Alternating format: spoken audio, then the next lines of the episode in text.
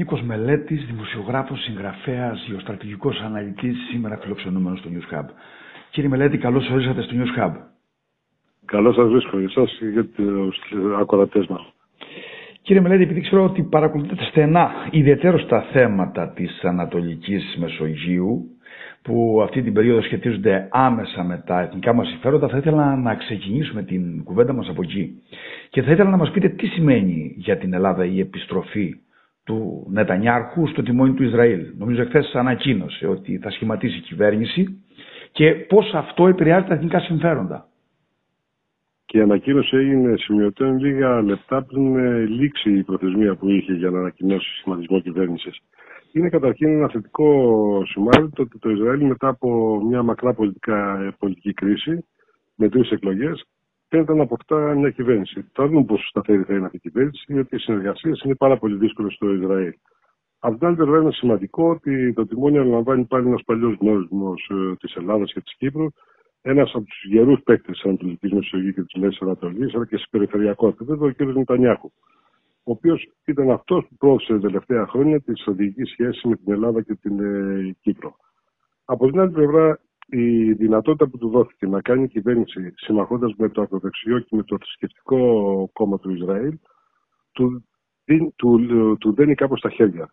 Ε, αυτό έχει σχέση και με τους Παλαιστινίους, αλλά και κυρίως το κατά πόσο θα μπορέσει να ισορροπήσει τη σχέση αυτή με τους κυβερνητικούς εταίρους και με τους εταίρους που έχει αποκτήσει το Ισραήλ με τις συμφωνίες του Αβραάμ στον αραβικό κόσμο και εννοώ τις χώρες του κόλπου. Ε, ήδη υπήρχαν κάποιες αντιδράσεις, αλλά οι Άραβες ε, νομίζω περιμένουν να δουν τα πρώτα δείγματα, τα πρώτα δείγματα γραφής της Ισραηλινής κυβέρνησης. Ε, μια σκλήρυνση λόγω των ε, ακραίων εθνικιστικών και ακροδεξιών κύκλων που θα στηρίξουν τον κύριο Νετανιάχου απέναντι στο θέμα των επικισμών και των Παλαιστινίων είναι προφανές ότι θα επηρεάσει αρνητικά τη σχέση με τον αραβικό κόσμο αλλά και με τις ΗΠΑ. Το, το ευρωαμερικανικό, ευρωαμερικανικό λόμπι, συμπληροφορώ, στην Αμερική είναι εναντίον αυτού του, του σχηματισμού κυβέρνησης και των επιλογών του κ. Νετανιάχου. Έτσι θα έχουμε μια δύσκολη ισορροπία και με τη διασπορά, η οποία παίζει το γνωστό ρόλο στις ΗΠΑ. Κάτι βέβαια που είχαν προσπαθήσει πολλοί και οι ΗΠΑ να το κατευθύνουν εκεί προς την εξομάλυνση με τις αραβικές χώρες, έτσι. Ε, βέβαια. Και αυτή ήταν, βασικά ήταν η τελευταία κίνηση και μιας μεγάλης και σωστή κίνηση της κυβέρνησης Τραμπ, η συμφωνία του Αβραάμ, που άνοιξε τον δρόμο. Ο κ. Νετανιάχου τις τελευταίες ημέρες είχε κάνει μια μεγάλη επίθεση φιλίας στη Σαουδική Αραβία. Είναι από τις χώρες που έχουν αντισταθεί ακόμη και δεν έχουν συνάψει αποκαταστήσει τις σχέσεις με το Ισραήλ. Ενώ αντιθέτως βλέπουμε τα Εμιράτα και τον Μπαχρέιν ότι έχουν, και το Μαρόκο, ότι έχουν προχωρήσει πολύ βαθιά στην ανάπτυξη των σχέσεων με το Ισραήλ. Για τα δικά μας τα θέματα τώρα, ο, ο, ο κ. Νετανιάχου μαζί με τον ε, κ. Ερντογάν είχαν ανταλλάξει σκληρές κουβέντες ο ένας με τον άλλο και είχε φτάσει η σχέση τους στο Ναδύρ. Η Τουρκία είναι σε μια φάση επαναπροσέγγισης, αλλά ε, θα ήθελα να μας πείτε αν αυτό ε, ευωδώσει καρπούς, γιατί θα το συνδέσουμε και με το ενεργειακό μετά. Ε, κοίτα να δεις, η προσπάθεια που κάνει η Τουρκία να τα βρει με χώρες στις οποίες είχε σύγκρουση και μάλιστα και με ηγέτες στους οποίους καθίβριζε ο κύριος Ερντογάν, ένας από αυτούς είναι ο Νετανιάχου, τι δικτάτορα τον ανέβαζε, τι γενοκτόνο τον κατέβαζε. Εν πάση περιπτώσει, στην πολιτική βεβαίως ποτέ δεν λες ποτέ. Βλέπω ότι έχει αρχίσει μια διαδικασία αποκατάστασης των σχέσεων. Η εκτίμησή μου είναι ότι όσο υπάρχει ο κύριος Ερντογάν στην Τουρκία, το Ισραήλ θα είναι πάντα καχύποπτο και διστακτικό στο να ανοίξει τελείως την αγκαλιά του για να τα ξαναφτιάξει με την Τουρκία. Πάντα θα υπάρχει αυτή η καχυποψία. Και νομίζω ότι σε, σε επίπεδο στρατηγικής δεν θα, αυτό που λένε και οι Ισραηλοί διπλωμάτες, ότι η σχέση με την Τουρκία δεν θα επηρεάσει το στρατηγικό χαρακτήρα των σχέσεων με την Ελλάδα και την Κύπρο, είναι πραγματικότητα. Το Ισραήλ δεν πρόκειται να αναποθέσει είτε το φυσικό του, την ασφάλεια του φυσικού του αερίου, είτε την ασφάλεια τρίτου του κράτους του Ισραήλ στην Τουρκία. Ε, διότι η Τουρκία παρουσιάζει έναν αθεωτισμό, έναν επεκτατισμό, μια ηγεμονική πολιτική, η οποία σκοντάται πάνω στο Ισραήλ. Επομένως, δεν πρόκειται να δούμε αυτό που κάποιοι φαντάζονται στις ΗΠΑ, μια συμμαχία ε, Ισραήλ-Τουρκία. Τι πράγμα δεν θα υπάρξει. Ότι υπάρξει μια αποκατάσταση σχέσεων, αυτό είναι δεδομένο. Δεν είναι κακό εξάλλου να υπάρχει μια καλή σχέση Τουρκίας και Ισραήλ. ίσως να βολεύει και εμάς, αν έχουμε καλή σχέση με το Ισραήλ, ώστε να μπορεί να πιέσει ορισμένα αυτά τα θέματα την Τουρκία και να την πείσει ορισμένα θέματα. Στο θέμα ε... του ενεργειακού, πάντως, η μεγάλη, η, η μεγάλη προσπάθεια της Τουρκίας ήταν ενεργειακή, η αγωγή και η ενέργεια να κατευθυνθεί από την πλευρά της Τουρκίας. Η αστάθεια όμως που υπάρχει θα αφήσει το Ισραήλ να αλλάξει το, τη χάραξη για τον East Med ή για τα σχέδια που υπάρχουν στην Ανατολική Μεσόγειο, γιατί είχαμε και τα αποτελέσματα ανακοινώθηκαν από το Υπουργείο, και εδώ θέλω να το συνδέσουμε λίγο με τα ενεργειακά τα δικά μας. Το Υπουργείο Ενέργειας της Κύπρου επιβεβαίωσε ένα νέο κοίτασμα, πολύ μεγάλο, δύο με τρία, ας πούμε, τρισεκατομμύρια κυβικά πόδια, λένε στην Κυπριακή ΑΟΖ, την κοινοπραξία της ΕΝ και της Total. Ε, και θα ήθελα να μας πείτε, να το συνδέσουμε και με τα ενεργειακά, τι σημαίνει αυτή η ανακάλυψη στο, στο κοίτασμα Ζεύς. Να το πάμε από την αρχή. Το σχέδιο για μεταφορά του φυσικού αερίου του Ισραήλ στην Τουρκία είναι παλιό, όπως όλοι ξέρουμε, και στηρίζεται και από επιχειρηματικά συμφέροντα του Ισραήλ. Νομίζω όμως θα είναι πάρα πολύ δύσκολο να σταθεί προς τα εκεί το Ισραηλινό φυσικό αέριο για λόγους και οικονομικούς και για λόγους και πολιτικούς. Προς το παρόν, οι μεγάλες ποσότητες του Ισραηλινού φυσικού αερίου κατευθύνονται στην τοπική αγορά, δηλαδή στο ίδιο το Ισραήλ, κατευθύνονται στην Ιορδανία, κατευθύνονται στην Αίγυπτο. Ε, οι υποδομές που είχε αναπτύξει η Αίγυπτος, που είχε αναπτύξει το παρελθόν η Αίγυπτος, φαίνεται να είναι πιο συμφέρουσες στην εξαγωγή του ελ εν τζι, σε μια πιο ευέλικτη μορφή εξαγωγής του φυσικού αερίου. Κάτι που είναι σημαντικό, μετά τις εξελίξεις και στην Ουκρανία, είδαμε πόσο πιο ευέλικτο είναι το ελ εν τζι παρά η αγωγή. Επομένως, δεν θα θελήσει και το Ισραήλ να αποκτήσει μια εξάρτηση στρατηγική από την Τουρκία με έναν αγωγό που θα μεταφέρει το φυσικό του αέριο. Από εκεί και πέρα, πράγματι, έχουν σοβαρά γεγονότα στην Ανατολική Μεσόγειο. Είναι, χθες παραχώρησε μια άδεια ερευνών το, για έρευνα στο Ισραήλ στην ΑΟΖ του. Είναι η ανακάλυψη του νέου αυτού κοιτάσματος της κοινοπραξίας ΕΝ Total στο οικόπεδο έξι στην Κύπρο, που δείχνει στοιχεία ότι στην περιοχή, τουλάχιστον στο οικόπεδο έξι, ότι υπάρχουν σημαντικές ποσότητες φυσικού αερίου που πιθανότατα θα είναι και εμπορικά εκμεταλλεύσιμες. Γιατί γι' αυτό πρέπει ακόμα να γίνουν και άλλες δοκιμαστικές γεωτρήσεις, για να είμαστε σίγουροι ότι το κοιτάσμα αυτό είναι εμπορικά εκμεταλλεύσιμο. Το ερώτημα είναι, πότε θα μπορούσαν αυτά τα κοιτάσματα να έρθουν στην επιφάνεια και να δοθούν στην ε, προσεκμετάλλευση. Οι πληροφορίες από την Κύπρο λένε ότι αυτό θα είναι το δύο χιλιάδες είκοσι έξι είκοσι επτά. Είναι μακρύς χρόνος μέχρι τότε, Κώστα. Mm-hmm. Θα χάσει yeah, την yeah, αξία yeah. το φυσικό αέριο. Αλλά επειδή φανταζόμαστε όλοι τώρα ότι επειδή υπάρχει ενεργειακή κρίση στην Ευρώπη, ότι βρέθηκε ένα κοίτασμα που επομένως αποκτάει αξία αύριο. Το κοιτάσμα, τα κοιτάσματα αυτά θα είναι εμπορικά αξιοποιήσιμα μετά από τέσσερα πέντε χρόνια τουλάχιστον. Οπότε, προφανώς θα επενδύσουν εταιρείες, διότι είναι κοιτάσματα τα οποία θα χρησιμοποιηθούν ακόμα όσο και αν περάσουν στην πράσινη ανάπτυξη. Δεν θα είναι τόσο εύκολη η μετάβαση. Θα έχουν τη στρατηγική και οικονομική τους αξία. Αλλά αυτά δεν είναι ακόμα άμεσα. Πρέπει να γίνουν γεωτρήσεις να δούμε ότι αυτά είναι εμπορικά εκμεταλλεύσιμα. Και μετά νομίζω ήδη θα αρχίσει η συζήτηση για το πώς αυτά μπορεί να εξαχθούν. Η Αίγυπτος φαίνεται να είναι η πρώτη επιλογή και για τις μεγάλες εταιρείες, οι οποίες έχουν συμφέροντα και στην Αίγυπτο. Και από την άλλη πλευρά, θα παραμένει πάντα ζωντανό είτε το σχέδιο για πλωτούς σταθμούς υγροποίησης του φυσικού αερίου, είτε για μικρούς αγωγούς. Αλλά τα μεγαλόπνοα σχέδια για μεγάλους αγωγούς νομίζω ότι δεν θα τα στηρίξουν ούτε οι εταιρείες αυτή τη στιγμή. Πάντα, πάντα ήσασταν συγκρατημένος για τον East Med και σε παλαιότερα εκπομπή που το έχουμε συζητήσει. Οπότε δεν βλέπετε, επειδή είναι και μεγάλο το κόστος και χρειάζεται πολύ μεγάλη ποσότητα για να είναι βιώσιμος, δεν βλέπετε να βγαίνει άμεσα στην επιφάνεια το, η συζήτηση για τον East Med. Όχι, ε, μπορεί να, να ξανάρθει στην επιφάνεια σαν εναλλακτική επιλογή, αλλά νομίζω ότι κανείς αυτή τη στιγμή δεν την υποστηρίξει. Ο East Med από την αρχή είχε κυρίως, ήταν πολιτικό κυρίως project, ήταν μια πολιτική, είχε μια πολιτική διάσταση το έργο αυτό και βεβαίως όλοι ελπίζαμε ότι θα μπορούσε να ακολουθήσει το πολιτικό project και η πραγματικότητα του φυσικού αερίου.